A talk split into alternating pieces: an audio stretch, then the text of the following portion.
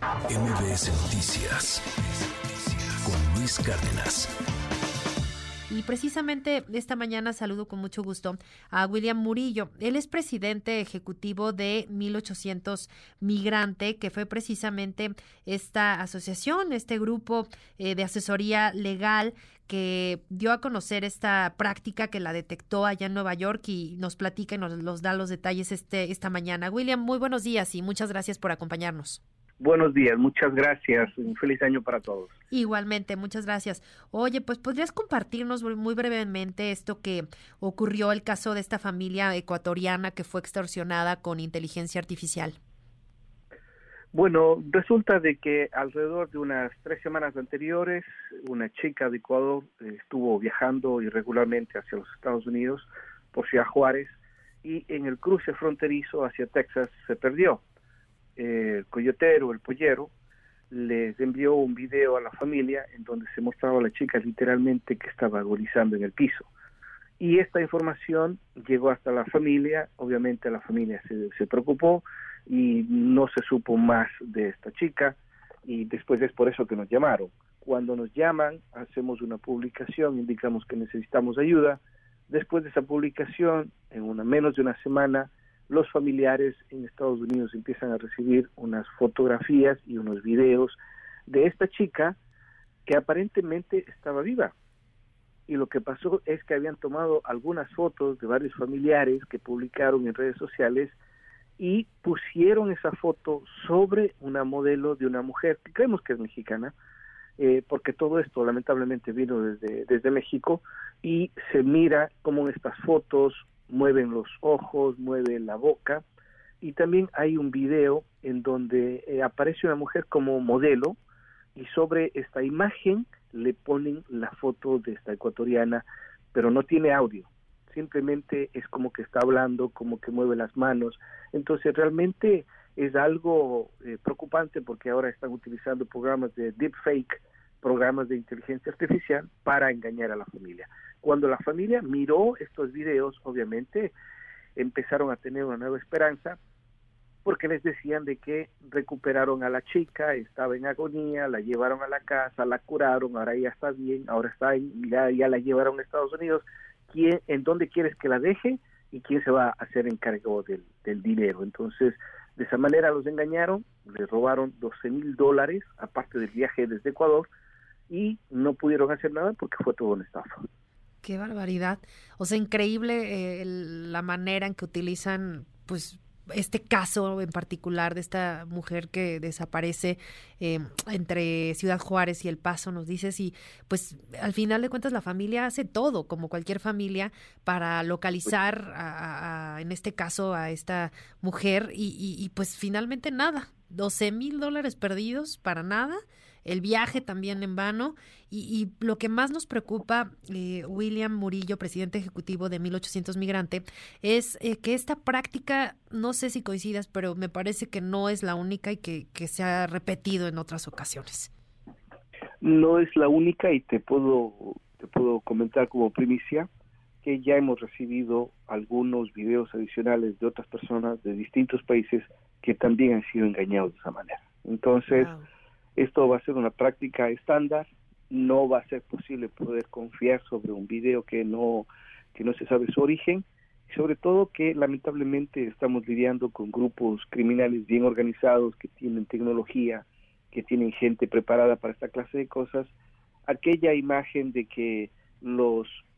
los criminales son aquellos pistoleros mal encarados, dejó de ser así hace mucho tiempo, ahora están utilizando tecnología de punta, personas que saben utilizarla, que pueden hacer las cosas y que tienen como objetivo específico engañar para ganar dinero, no tienen otra. Entonces, eh, la situación que están enfrentándose los ecuatorianos y en este momento te puedo decir los migrantes de distintos países del mundo es muchísimo, muchísimo, eh, muy delicado por las situaciones en donde eh, se enfrentan a grupos organizados y, realmente es preocupante porque no vemos por parte del gobierno de México eh, alguna solución concreta porque parece que ya la frontera norte de tu país la dejaron en manos del crimen. Pues sí, es muy preocupante, lo hemos denunciado en este y en, muchos espacios, que pues sí, la falta de, una estrategia clara eh, es, es, muy notoria. La, reunión que se sostuvo la semana eh, pasada apenas entre autoridades de Estados Unidos y de México, pues para ya establecer eh, pues reglas, ya establecer una, digamos, una manera de trabajar conjunta entre ambos países, pues para hacer frente a esta crisis, pues no se dieron tantos detalles, fue digamos escueto, solamente pues que se realizaran reuniones periódicas, se involucra y se trata de integrar también a países de Centro y Sudamérica, pues que también eh, justo la intención es atacar las causas, ¿no? De la migración, pero en realidad pues vemos políticas eh, poco claras, la, la inseguridad ya lo platicábamos también el tema del secuestro de, migrantes en Tamaulipas que se dio apenas este fin de semana. Eh, es decir, pues una crisis que está desbordada, eh, es, la realidad,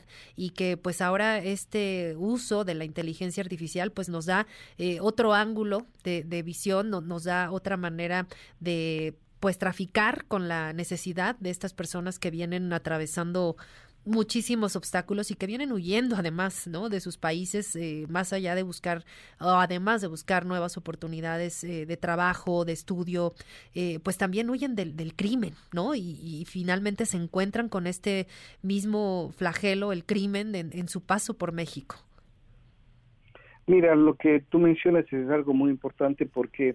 para los ecuatorianos te hablo con conocimiento de causa y experiencia sobre este tema para los ecuatorianos, México no es el destino, es simplemente una parte del infierno, discúlpame que lo tenga que poner de esa manera, una parte del infierno que tienen que cruzar los ríos, los desiertos, los robos, los asesinatos, los secuestros, las violaciones. Es terrible lo que sucede. Y luego está esta clase de reuniones que nos venimos, las venimos repitiendo año tras año, tras año, tras año, se vuelven a reunir, se vuelven a tomar la foto, a darse un golpecito en la espalda, van a hablar de migrantes y no hay migrantes en la mesa,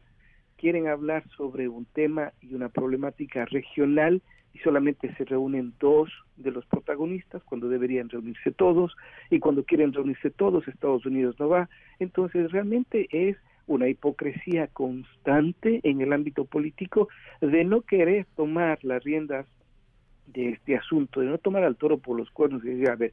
vamos a solucionar esto de una vez. Se sabe, Sheila, y yo creo que la, la, comunidad nos, nos va a estar de acuerdo con nosotros, se sabe que la migración no va a terminar ni en uno, ni en dos, ni en cinco años, porque las causas son tan profundas, las desigualdades son tan profundas, la pobreza es tan marcada, la violencia es imparable, que esto no se soluciona de un día para otro. En Ecuador yo siempre pongo un ejemplo en los medios de comunicación, les digo, mira, si mañana el presidente X o el presidente López Obrador emite un decreto ejecutivo, una orden presidencial y dice, para en tres meses todos los polleros se van presos. Perfecto te aseguro que el cuarto mes tenemos nuevos polleros, nuevas rutas, más caro, más diferente. ¿Por qué? Porque ese no es el problema. El problema es diferente, estructural, de pobreza, de violencia, de corrupción. Cuando nosotros aceptemos eso como parte de un proceso del fracaso de las políticas públicas de los gobiernos, habremos dado paso, un paso importante. De lo contrario, vamos a seguir más en lo mismo. Cada quien tomándose fotos, viene un presidente, viene un ministro de Relaciones Exteriores, y no es solamente un problema de México, sucede igual en Venezuela, sucede igual en Colombia, sucede igual en Ecuador, y no hay nadie que quiera solucionar el problema tan grave que tenemos de esta crisis humanitaria en tu país y en las fronteras. Totalmente de acuerdo con, con lo que comentas y además, pues ahora que ya vemos esta esta práctica, ¿no? De, de utilizar para mal la, la, inteligencia artificial y pues, pues ahí está el llamado a las familias de, de pues las personas migrantes que atraviesan nuestro país de, de tener muchísimo cuidado, de, no creer, ¿no? Todo lo que les envían, todo lo que les llegue, porque pues pueden ser víctimas también de, de una extorsión. Claro, Sheila, mira, eh, Sheila, nosotros hemos recomendado de que no hagan esta clase de viajes para empezar, porque si empiezas de, si empiezas de una forma irregular eh, vas a terminar mal. Y luego si es que estás en esta situación, mm, mm, estoy un poco preocupado ahora con lo, con lo que me mencionas sobre este secuestro en Tamaulipas. Nosotros eh, trabajamos muy de cerca con familiares de los ecuatorianos que sobrevivieron a la masacre de Tamaulipas en hace 11 años, 12 años en, en, en, Tamaulipas, y, y, conocemos de cerca la frialdad de esta gente, el, el, grado de criminalidad que existe, y a eso se enfrentan los migrantes. Entonces, los secuestran para qué? ¿Para dinero solamente? Porque dinero les sobra con el tráfico de drogas. ¿Qué quieren hacer? ¿Qué es lo que pretenden conseguir con, con el secuestro de estos seres humanos, que, en realidad no tienen la culpa de nada excepto cruzar, eh, eh, eh, cruzar México hacia los Estados Unidos. Entonces ya supera el ámbito migratorio para entrar ya en un ámbito político, local, regional, en donde ellos están prácticamente haciendo una declaración en donde son ellos los que controlan todas las fronteras. Y eso, este recordatorio constante de que el gobierno central mexicano, de los gobiernos centrales de diferentes países no tienen el control, hace que estos viajes se vuelvan cada vez más peligrosos porque dejó de ser un problema migratorio para convertirse en algo mucho más grande de, de influencia regional.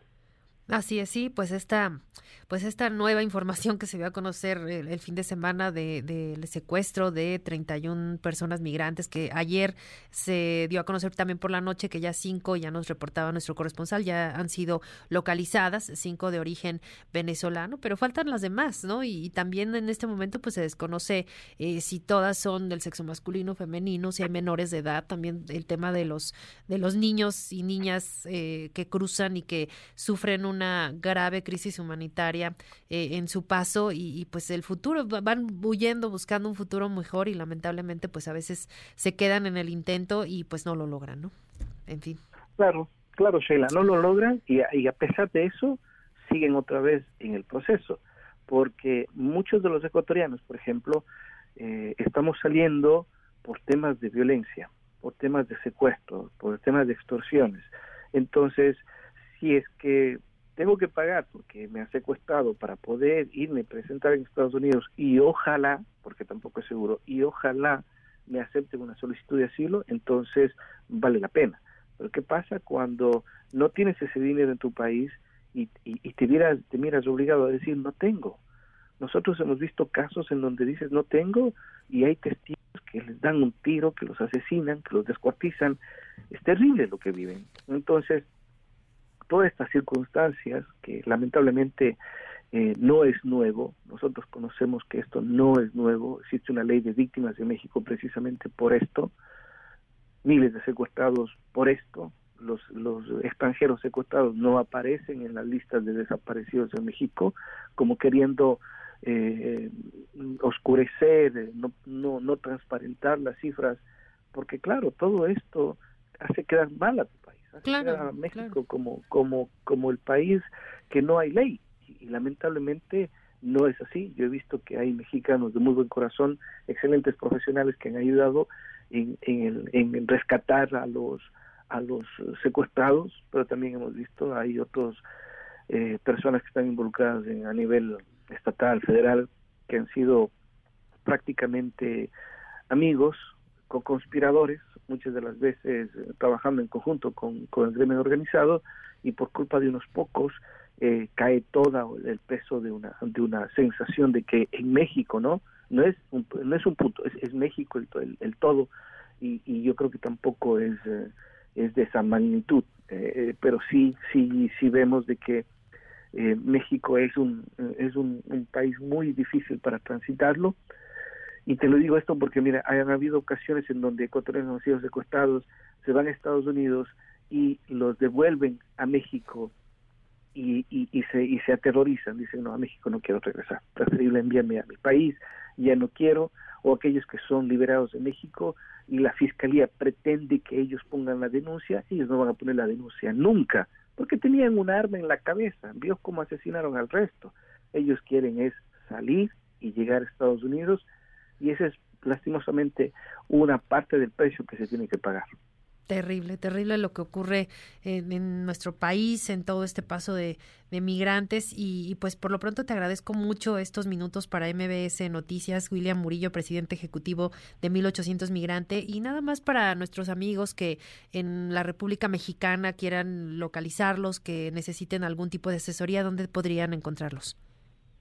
Estamos en redes sociales, Sheila, 1800migrante.com en internet y, y en redes sociales, en el TikTok, en el Facebook, en, eh, en, el Instagram como 1800 migrante. Así que si les podemos servir, pues eh, bienvenidos y gracias por el espacio, Sheila. No, hombre, al contrario, te agradezco mucho, William, y muy feliz año, muy buen día. Gracias a todos. MBS Noticias con Luis Cárdenas.